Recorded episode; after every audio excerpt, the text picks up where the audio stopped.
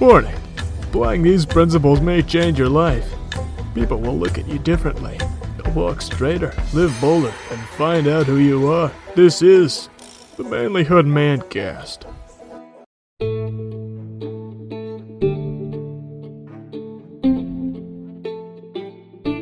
Welcome to the Manlyhood Mancast. I'm your host, Josh Hatcher. Listen, today's interview we have author and journalist Chuck Holton. Chuck's book, Making Men, is a fantastic book. I highly recommend it. A lot of the guys that are in the man cave or that have been following the Manlyhood Mancast have heard me talk about this book before, and I know many men have gone through it and applied the principles to their lives, and it's made a big difference. Chuck is a former Army Ranger. I think it's a lot like the Marines, though. You don't say former. I think you still say Army Ranger when you're not. Uh, and he's a journalist that goes all over the world into dangerous and crazy situations. Uh, Chuck has a fantastic story and a really great insight into the world of men. So, encourage you to tune in and listen up. Uh, while you're waiting, because we'll have him on in just a second, I want you to make sure that you check out manlyhood.com slash store. That's where you can get apparel like a manlyhood t-shirt or hoodie or a mug or something like that. You can also get the books and resources that I've created there. They're available for you uh, at manlyhood.com slash store. So, we'll be back in just a moment with Chuck Holton.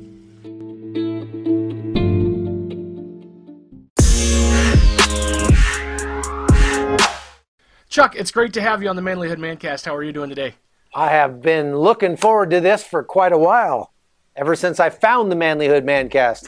That's awesome. That's awesome. You know, I, so have I, to be honest with you. It's been a little while. I didn't have all of my stuff set up to be able to do recording, and so now here, here we go. I'm kind of excited. I've done several uh, interviews now, and we're just kind of growing from here. So, um, Chuck, you uh, are living in Panama right now. Is that correct?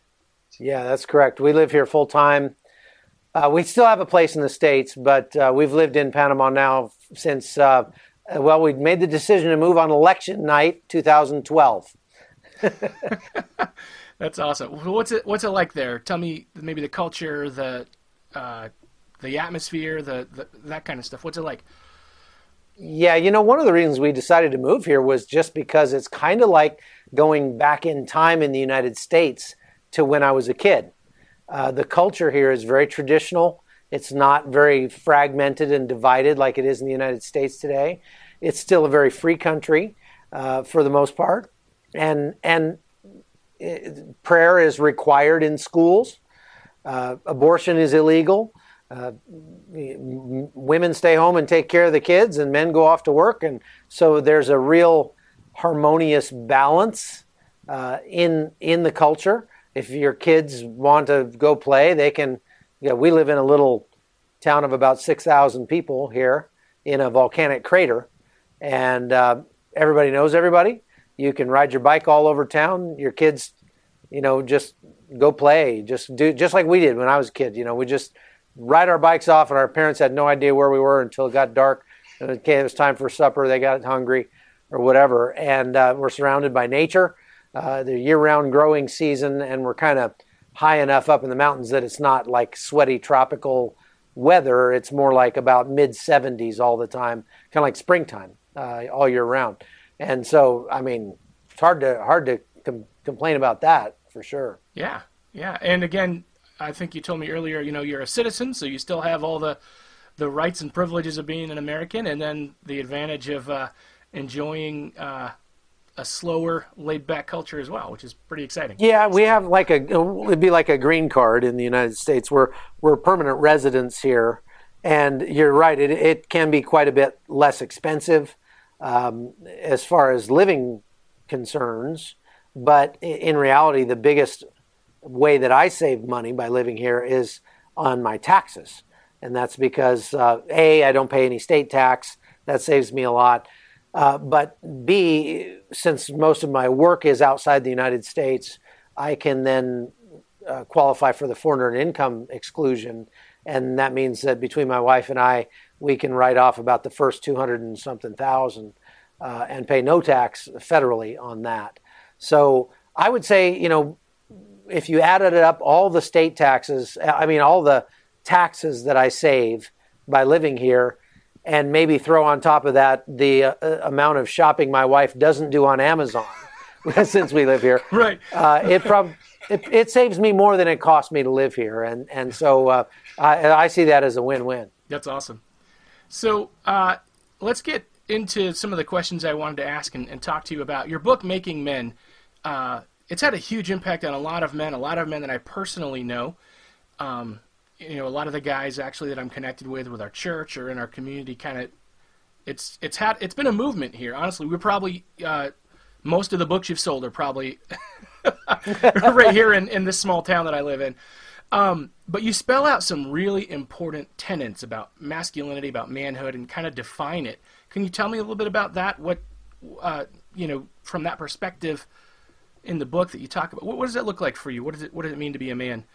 And what I, you know, I woke up one day in my mid 30s and said, "Holy cow! I've got three little boys, and I'm supposed to make men out of these guys." And to be honest, I'm not sure I've got that figured out for me yet. And uh, I don't know if you've ever gone through this, but just like starting to go, how old do I have to be before people consider me to be actually a man? Like, well, what point do you do you reach that stage? And especially if you live in a place where there's a lot of older people and they're always calling you, "Hey, young man," you know, and you're going, "I'm 40. Like, what what do I have to do here?" You know. Um, so I decided that I, as a journalist, I would just sort of track down and try to become an expert on the subject of manhood. And I did that by looking at ancient cultures and how they defined manhood, uh, looking at uh, mature men that I knew and talking to them and asking them how they defined it. And then going through the Bible several times and looking for examples that it gives of men who did things right and men who did things wrong. Sometimes that's the same man, but just at different times.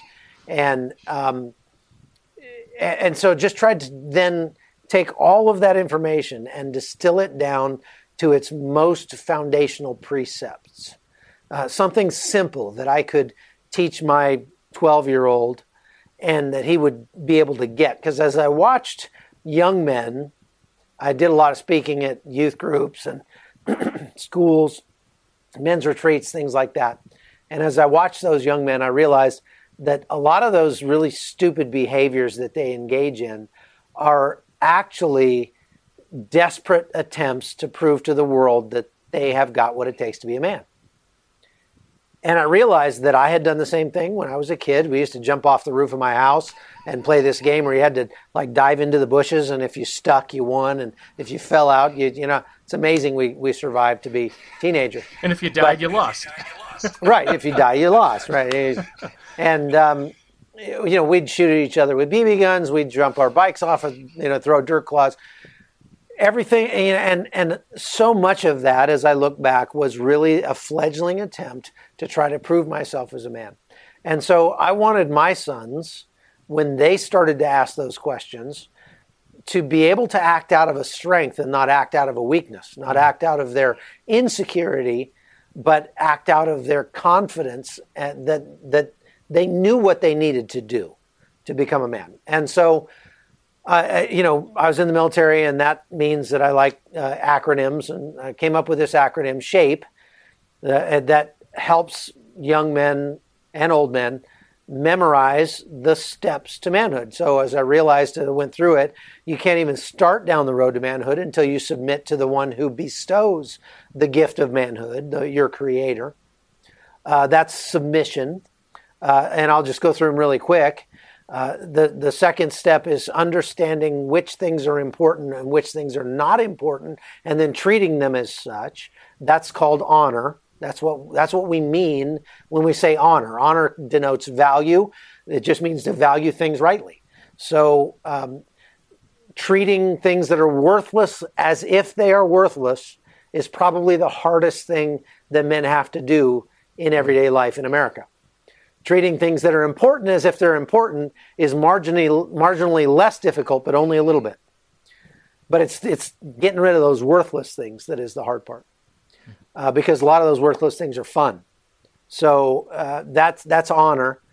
Then a man, when a boy starts to make that shift into manhood, you notice because he starts to look around him and get outside of his own head and be concerned about more than his own pleasure and comfort and safety.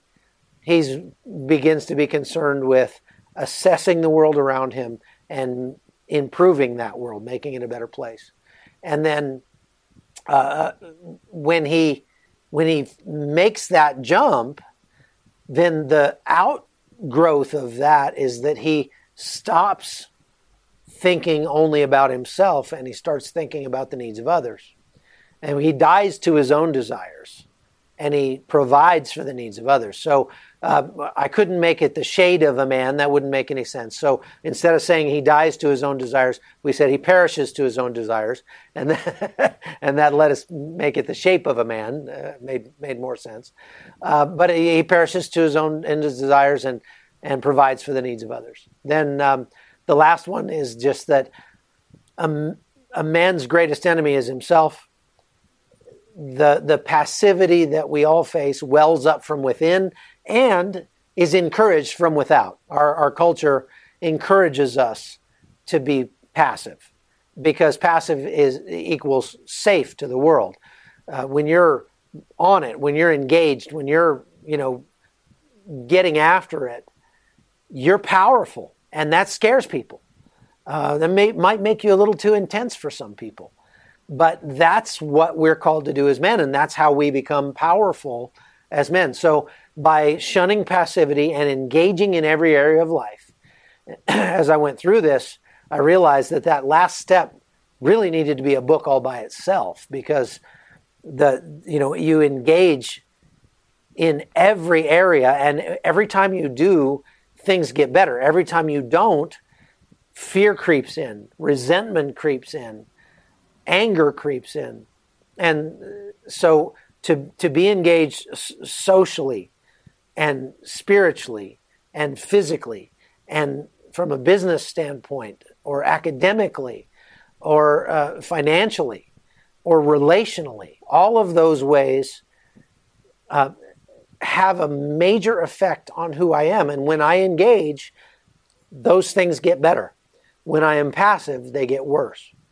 Um, and and so uh, the outgrowth of my realization that that last step was so involved and there was so much to it that it needed to be its own book. That led to my next book, which just came out uh, this year, and that's called Prowess. Hmm. Uh, the you know it's getting very good. Prowess just means being the the skillful display of manly power doing that well, engaging well with the world around you and with yourself. Uh, and so um, that's it, it's it's an ongoing thing, especially you know it's nice to watch my own sons as I've gone through this with them, starting when they were 12 years old, 13 years old, 14 years old, and I've been very intentional about teaching them these five steps, and even teaching them to my daughters, and then watching the effect that it's had on their life where they go, Yeah, dad, you know, I've got a son that's in the army. Yeah, dad, all the guys are going out and getting tattoos, but, you know, to me, that's just a, a, a manifestation of weakness uh, because God made me just like this. I, why do I need to improve on that other than to try to make people think I'm something that I've always told my boys the first thing people notice, should notice about you is your character. It shouldn't be the tattoo in the middle of your face. And that's not to say that tattoos are sinful. It's not to, to say that they're wrong necessarily. It's just to say that m- the vast majority of people that I have met who have a tattoo, I like to ask people about them. Like, hey, that's an interesting beluga whale on your chest. Why do you have that on there? You know, and because people don't do those things for no reasons. You wouldn't do that and, and then not want anybody to notice. So I like to notice and ask them. And I would say the number one answer I get is I was drunk. The number two answer I get is kind of an eye roll and, well, I was young, you know, or something like that. But then I'll, I'll often get people that will actually have a very good reason why they got a tattoo. And that's a great conversation starter. That's fantastic. But I would say at least two thirds of the people I talk to, uh, it, it tends to have been an outgrowth of immaturity or insecurity that caused them to, to do that to themselves and something permanent. that you, you don't get to take back. And so it's nice to watch my sons. I don't care if they get a tattoo, I really don't. But I just don't want them to act out of their weakness. I don't want them to act out of insecurity. And I don't want them to think that putting some stain on your body is going to somehow build a facade that's going to impress people when what they really should be impressed by is the way that you engage with the world around you. That's what should impress people. So anyway, that's that's where the book came from. Yeah, that's awesome. I definitely highly encourage everybody to grab a copy and read through it. I haven't read Prowess yet. I'm hoping to grab that. Uh, do you have the? I'll send you a copy. Oh, that's awesome. Uh, is it available on Amazon if somebody's looking for it? Is that where you sell it, or do you sell it elsewhere? Yeah, sure. Yep. Okay. It's on Amazon, and we've got uh, audio version and uh, and a print version as well. Awesome. Yeah, I. It's a fantastic book, and would definitely like to look into it. You know, with me, when I read it, the chapter that I think punched me in the gut was when you were talking about passivity and uh, realized. I mean, that was my life, man. Like I just if it was hard, it was easier to put it off. if it was difficult, if it took effort, if it took discipline, it was easier just to let it happen and then deal with it later. But I'm gonna. T- I mean, you know this. I mean, if you do that, then it it becomes an even bigger mess you got to clean up later. So that's it snowballs, and, and you don't live up to your potential by any stretch. Yeah, it really spoke to me and helped. I mean, honestly, it has a lot to do, I think, with me rising above a lot of my own stuff. So I, I really appreciate it, and um, the you know all of that together makes a lot of sense, you know, for guys where they're at. So, uh, we'll talk a little bit more about some of this manhood stuff in a minute. I think this is related, though. you, you talked about your career as a journalist, and I've been kind of following what you're doing online for a little while. Some of the stories you've doing, I mean, from, uh, you know, walking along with your camera along with the Antifa riots, or getting shot at in Syria, or traveling with the migrant caravan. Um, uh, that's just a few of the things that I've seen that you've done. Um, what's the stickiest situation that you've been in as you've been doing this as, as a career? Well, I mean, the the whole Antifa riots thing was um, uh, pretty exciting. Um, although uh, I didn't, I, I wasn't really scared being there, just because I felt like, uh, you know, you're in a big public place, even though these guys brought a thousand of their buddies. I could probably snap any of those guys in half. I did get uh, assaulted twice during that uh, the, the, inauguration day riots by Antifa guys uh, for taking photos and that sort of thing. Um, but I don't know. I was there with my son, my oldest son, and he was backing me up, so it was cool. Um, you know, I almost got kidnapped in Venezuela last year, uh, and that didn't scare me at the time, but afterwards I kind of thought about it a little bit and thought what the outcome of that could have been, and that that could have been really bad. Uh, I would say probably the most, the, the closest I've come to getting killed has been in Syria just in the last couple of trips over there fighting against ISIS. Uh, if you're familiar with the Free Burma Rangers, uh, Dave Eubank and his crew, I've kind of worked with them and reported on them uh, for, I don't know, probably 13 or 14 years now and uh, I've gotten more and more involved with them all the time to the point where this last trip, I just was like, you know what? I'm here as a ranger first and as a journalist second because I so believe in what they're doing. Basically, what they do is just for those who don't know, any war zone where where people are in need, where people are getting hurt, there's a gap between where the people are actually getting hurt and where they can get some help. And that gap is because it's too dangerous in there uh, for traditional NGOs to go in to the fray and, and help people. So wounded folks typically have to get themselves through that gap. And that might be a kilometer or two. It might be a four hour drive. I mean, it, it might be really far. So the Free Burma Rangers are basically a bunch of old special operations guys that uh, and medics that we have a bunch of armored vehicles and uh, armored ambulances or whatever and we go into that gap and we go right up to the front line where people are, are you know, trying to escape from ISIS or where they're fleeing the battle. And we throw them in our ambulances, whatever, get them back to the nearest hospital or aid station or whatever it is, and try to keep them alive in the process. Uh, when I was in Syria last February, we were there right at the end of the fight against ISIS, and ISIS was on its last legs, but they were not dead by any stretch. And they had about 30,000 people crammed into like two square kilometer area right along the Euphrates River, uh, surrounded on one side by the Syrian army and the Russians, and the other side by the Americans and the Kurds. And um, a lot of people were trying to escape from there. Many of them were, were family members of ISIS, their wives and children. Um, the day before we showed up, they had 19 uh, Kurdish soldiers killed by people that were fleeing who then blew themselves up as soon as they got to safety. Uh, and so it was very dangerous. Uh, in that in that mission, FBR treated like 40,000 uh, refugees and wounded. Um, so I mean, it was you know, and you're talking about two dozen people, two dozen guys. That's quite a quite a team. Uh, camping out in the desert in Syria, uh, carrying weapons for our own defense, not not offense, not going, not looking for a fight by any stretch. But one of the rules of the Free Burma Rangers is that if the people can't run, then we won't run. And if that means getting overrun by the enemy and getting killed, that's what's going to happen. So we're not going to leave people. We won't leave anybody behind. And so that means that sometimes it's necessary to have a weapon and defend the people that you're with. Otherwise, we're all going to get killed. Um, and since we have the wherewithal and the inclination to do that, and and the permission, I, I would add, from the, the people who control that area, the, the Syrian Kurds, uh, then we carry weapons and and we'll use them if we have to.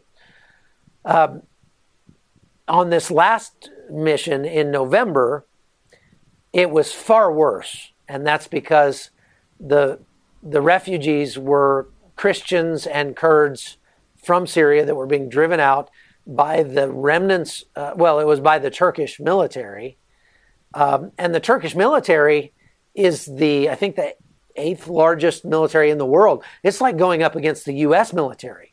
I mean, we're going up against ISIS. They've got AK-47s and RPG launchers.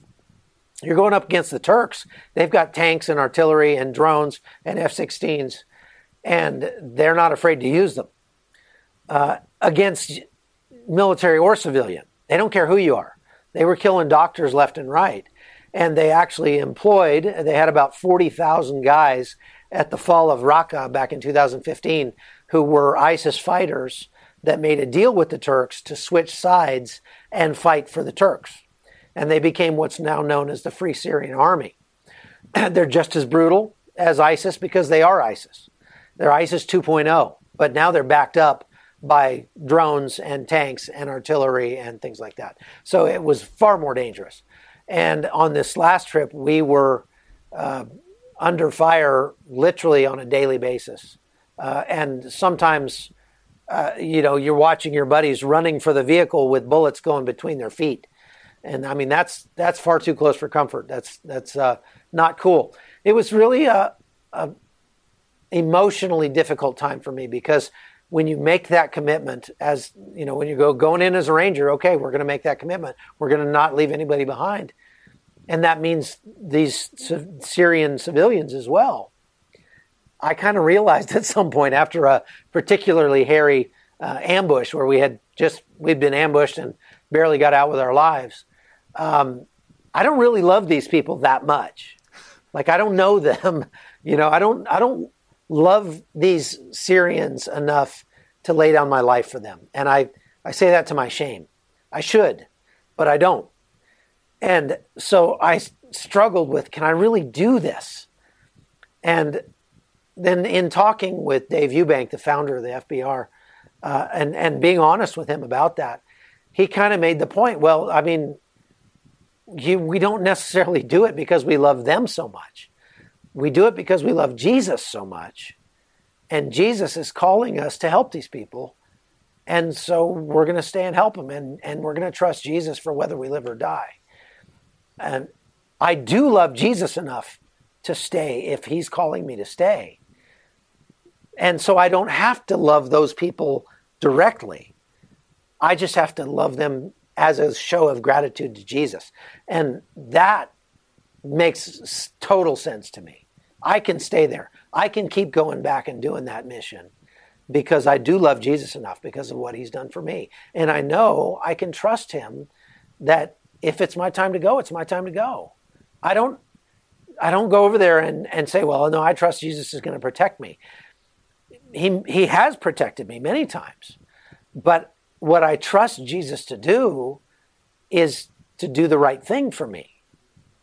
And if it's my time to be done after just in the last couple of months, watching my own mother suffer for months before she passed away from cancer. Um, if I had to get blown up by a drone, like one of my friends did over there two days after I left in November, and get killed that way, that would be much preferable to fading away like my mother did over the course of eight months. Uh, and so God's taught me some really hard lessons over the last year in in why I do what I do.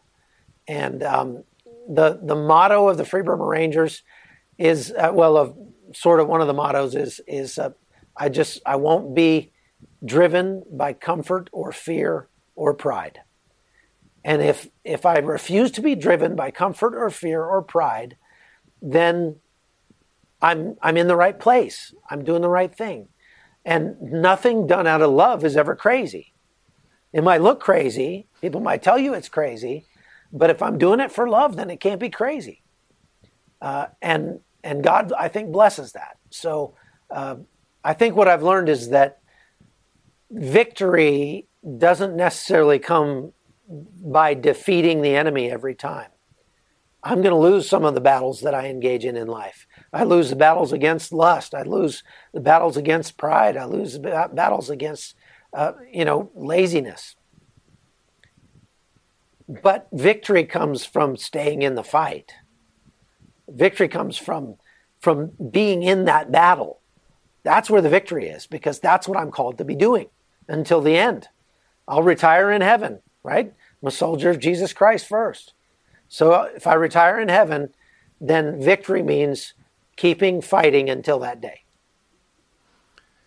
It's funny because I had a question and you answered it. I was going to ask you, uh, you know, if you think your training as an Army Ranger uh, has to do with that fearless attitude, but uh, you you said you aren't fearless. It just doesn't drive you. I think is kind of what you're saying. You know, there's fear there, but you're not going to let it be what drives you. I mean, I honestly, um, I mean, the kind of fear that you're talking about, that that that um, uh, emotion of, oh my gosh, I could, you know, this might hurt or whatever. Uh, I haven't felt that kind of fear in in many years. What I I, I think supplants it is perhaps that n- logical thought that man, a guy could really get hurt doing this. Uh, you know, th- we could really die here today, guys. So maybe we need to think real hard about what we're doing right now.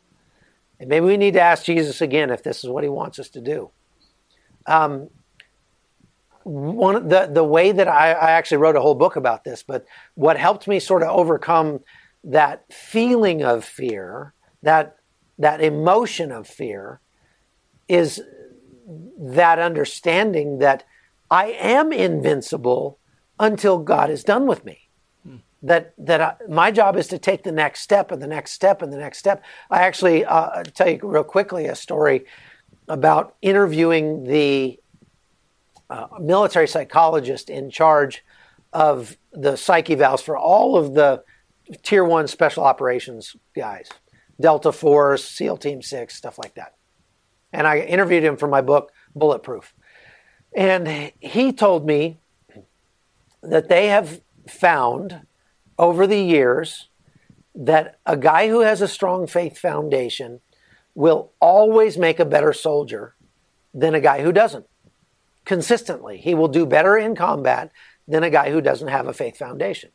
And I asked him why that was. And he said, Well, uh, my belief is that when your worldview tells you that everything is random chance, that you know everything just happens because it happens, you tend to get feel the need to control everything around you. You get very controlling and you need to You need to kind of keep a handle on everything that's going on all the time. Well, combat, by definition, is a very uncontrollable environment, and it's total chaos. So, your worldview, if that's the way you think, means you're just going to get very task saturated trying to control everything around you. But if you have a worldview that says everything happens for a reason, there is a divine driver to the universe, he's in control, he's all powerful, and he's good, and he cares about me. Well, then I can just leave what happens up to him and I can just focus on doing my job. I can just focus on staying in my lane, right?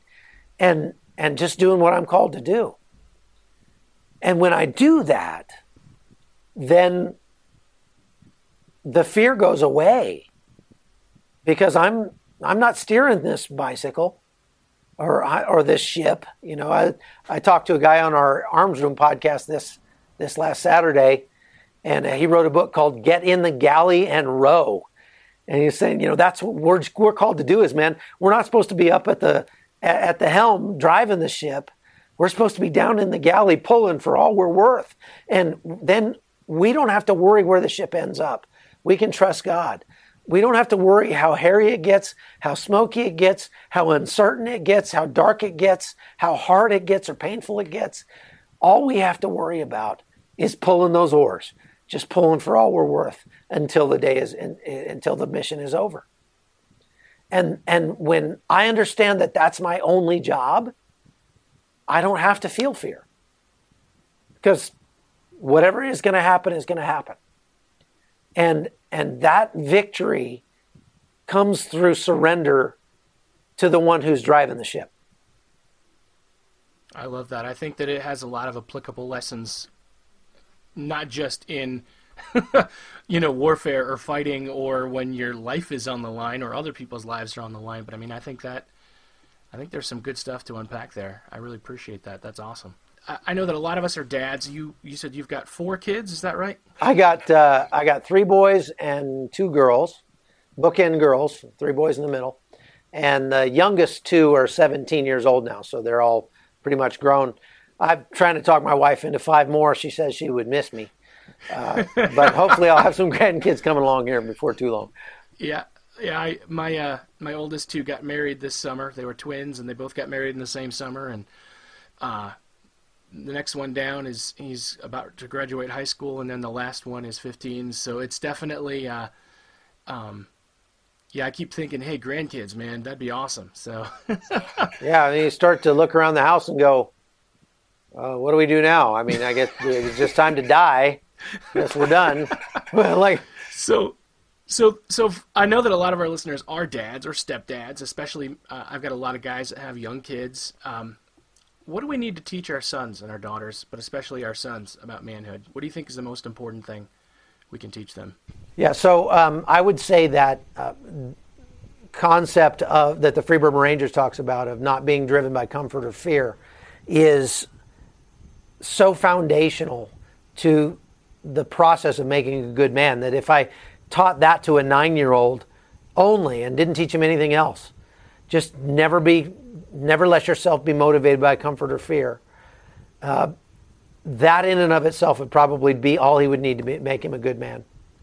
Um, as I have been on this lockdown here in Panama, there's been a young man staying with us that kind of got stuck here with us. He's a friend of a family that we know here in Panama. And uh, he's 15 years old, actually turned 16 just last week. We had no idea that he was going to end up spending nine weeks with us. Uh, he came for about three days just for the weekend. And while he was here, they locked down the whole country and nobody could go anywhere. So he's been here ever since. So I've just been just pouring into him for nine weeks. We've been literally pouring protein into his body We've been working out. We brought our, I, I, had a gym here in town that we had to close down. We brought the whole gym home and put it in the carport. We've been just crushing it with my, my son who ran the gym, uh, who's 17, uh, every day.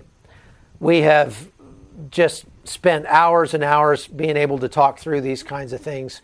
We've sat him down and made him watch movies like The American Sniper and like Black Hawk Down and stuff he hadn't seen before to try to give him a sense of what real combat is like and why it's not gla- glamorous or glorious in any way, but why it's still necessary. And uh, it's been really good just to be able to sit and have this very willing, very interested, enthusiastic young man going, man, yeah, teach me, bring it. You know, I want to know. Um, and he's going to go home and have gained like 50 pounds of muscle. His, his parents right. have no idea who this kid is. That's right. He's going to walk in and look down at his parents and go, You're small. I think he's gained like 14 pounds in the last two months. and awesome. uh, he's just, he's a stud. But uh, he's a great kid, just a great kid. He's very, it's very rare to find a young man, 14, 15, 16 years old, who is mature enough to get outside of his own head and actually listen to an adult. Uh, most of the time, what he's not going to listen to his parents. If you can find him an uncle or a friend at church or something, all of a sudden that guy can tell him exactly what his dad has been telling him the whole time, and all of a sudden now it's gospel. That's kind of how this has been. But uh, the, what I've really been focusing on with him is just that concept of don't be motivated by comfort or fear. So, hey, are we working out today? Oh man, I'm just so sore. I'm so tired. Ah, ah, ah, ah, ah. Are you being motivated by comfort right now or fear? Which one is it? Yeah. He's like, both. like, like, yep, all right, that means it's time to look. When you have a decision to make, son, and you don't know which one you should make, the one you want to do the least is almost always the right one. Right. All right. So let's make a habit of this together. Boom, boom, boom. He had never fasted before. He certainly didn't need to fast. He's like 110 pounds. But we fasted together just, you know, for 24 hours, just so he could say he did it, just so he could see that he could survive it. And it's been that process of what kind of hardship can we embrace together today so that you, when you walk out of here, you're going to feel like way more of a man than you were when you walked in because what makes you feel like a man is having defeated yourself. It's having conquered the guy that you shave. And so you want to gain confidence, you want to gain in, in your, your uh, dealings with other men or with women. What you've got to do is you've got to conquer the, this guy. And so it's been a process over the last nine weeks of just working to help him do that over and over and over again. And it's really pitiful when my youngest daughter, I'll hear her down there going, Mark, are you being motivated by comfort right now? that's, that's, crazy. I love it. I've had to go down and tell her, no, no, no, no, no, no. Like you, you don't get to, you don't get to talk to him like that. That's not, that's not your place. Okay. She's just trying to help. she is. no, I love it. That's awesome. Well, I know that you mentioned uh, kind of before we started our interview that the lockdown, like they look like they might be able to let you guys uh, get out soon. How does that looking? They have extended the lockdown until the first of July, basically at this point. But um, we uh, just found out today about a humanitarian flight from Panama to the United States on the 25th of May. So we're jumping on that thing, man, because I got to get back to work. It's uh, it's been fun. This has really been. I've always said that for me, a vacation. I mean, when you you talk to a guy whose job it is to go to 25 countries a year and you know see everything exciting that that is happening in the world. Uh, my idea of a vacation is is a week at home with a power outage, so nobody can get a hold of me. And um, you know, two months at home w- under quarantine, that's pretty close. Uh, we have a very nice place here in Panama, in a beautiful part of the, uh, of the country. Uh, and my wife and I, I mean, you know, we talk about how hard it is to live our priorities. If my priorities are God, you know, my spiritual life, uh, my family life, and my physical life, taking care of my body, if those are the three most important things, and somehow they always get pushed to the end of the line because making a living takes takes precedence and, and it's easier to get slack from over there. Well, when the take, making a living part gets just taken away from you and there's nothing else to do, this, this two months has been fantastic for me. I have been able to do nothing but work on my spiritual life, my relational life, and my physical life. And I've memorized the entire book of Romans 8, or, or uh, chapter of Romans 8. I've been working on the, uh, the some of the Beatitudes. I've been, you know, just really pounding scripture. It's been awesome. Um, I've been able to spend every morning and every evening on the roof. Uh, we have a terrace on the roof of the house that has a beautiful view overlooking the, the mountains with my wife having coffee. I've been able to spend a lot of time uh, pouring into my kids that are left here, and I've been able to just crush it in the gym every day. So this has been fantastic. But I do need to get back to making a living, and so I'm going to have to go somewhere where that'll allow me to do that. Awesome. So, uh, if we've got listeners that want to maybe follow some of the stories that you put out, or they want to get any of your books, what's the best way for them to connect with you?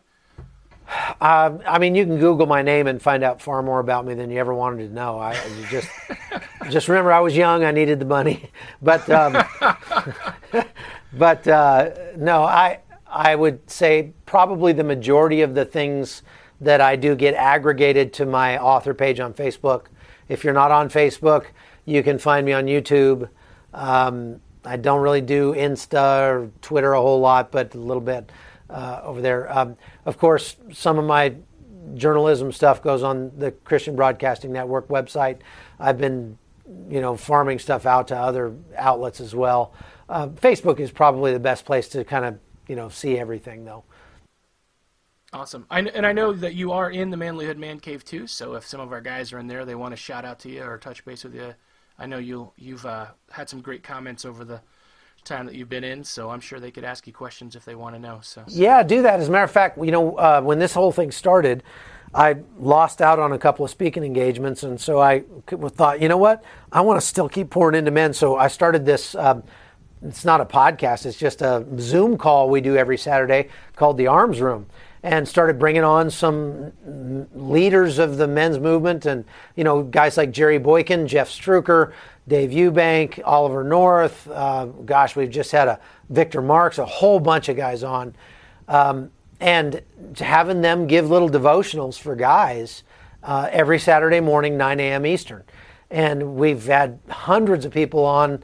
Uh, it's just grown and grown and grown. I have no idea what's going to come of that. My thought was that we would only do it for the period of the quarantine, but I've gotten so many, so much feedback from guys that want to continue it that so for the time being we're going to keep doing it. So uh, 9 a.m.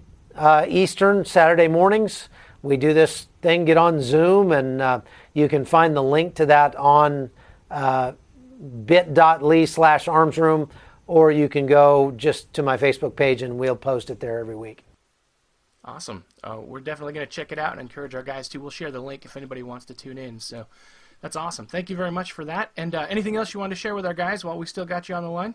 Hey, I just wanted to, want you to know that uh, I've been watching your little short videos you put up, and I've uh, been following the Man, Manlyhood Man Cave for a long time, and I really appreciate not just the the stuff that you put on there, but the tone of the the site. It's it's uh, really I think you struck the right chord uh, for men because one of the things I'm learning as we do this arms room thing is that there are so many guys from so many walks of life.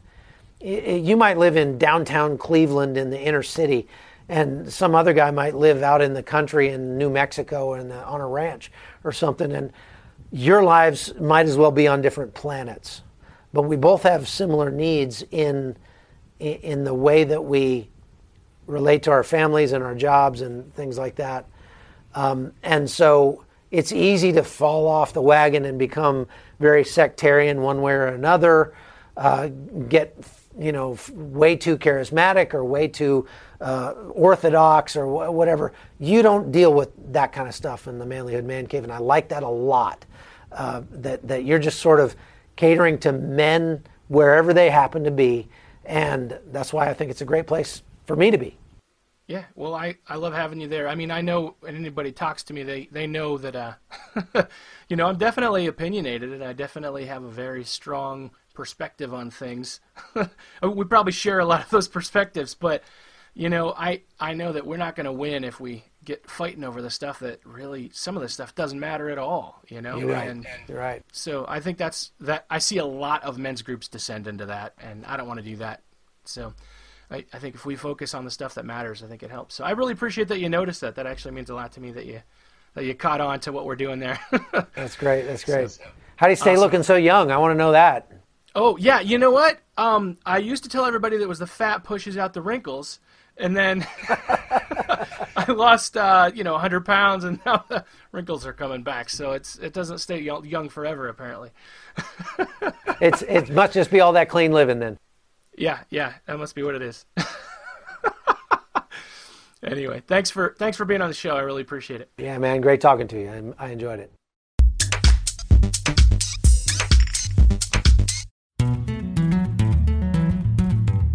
you want to be a better man, check out our website, manlyhood.com, for blogs, videos, and more from our Manlyhood team.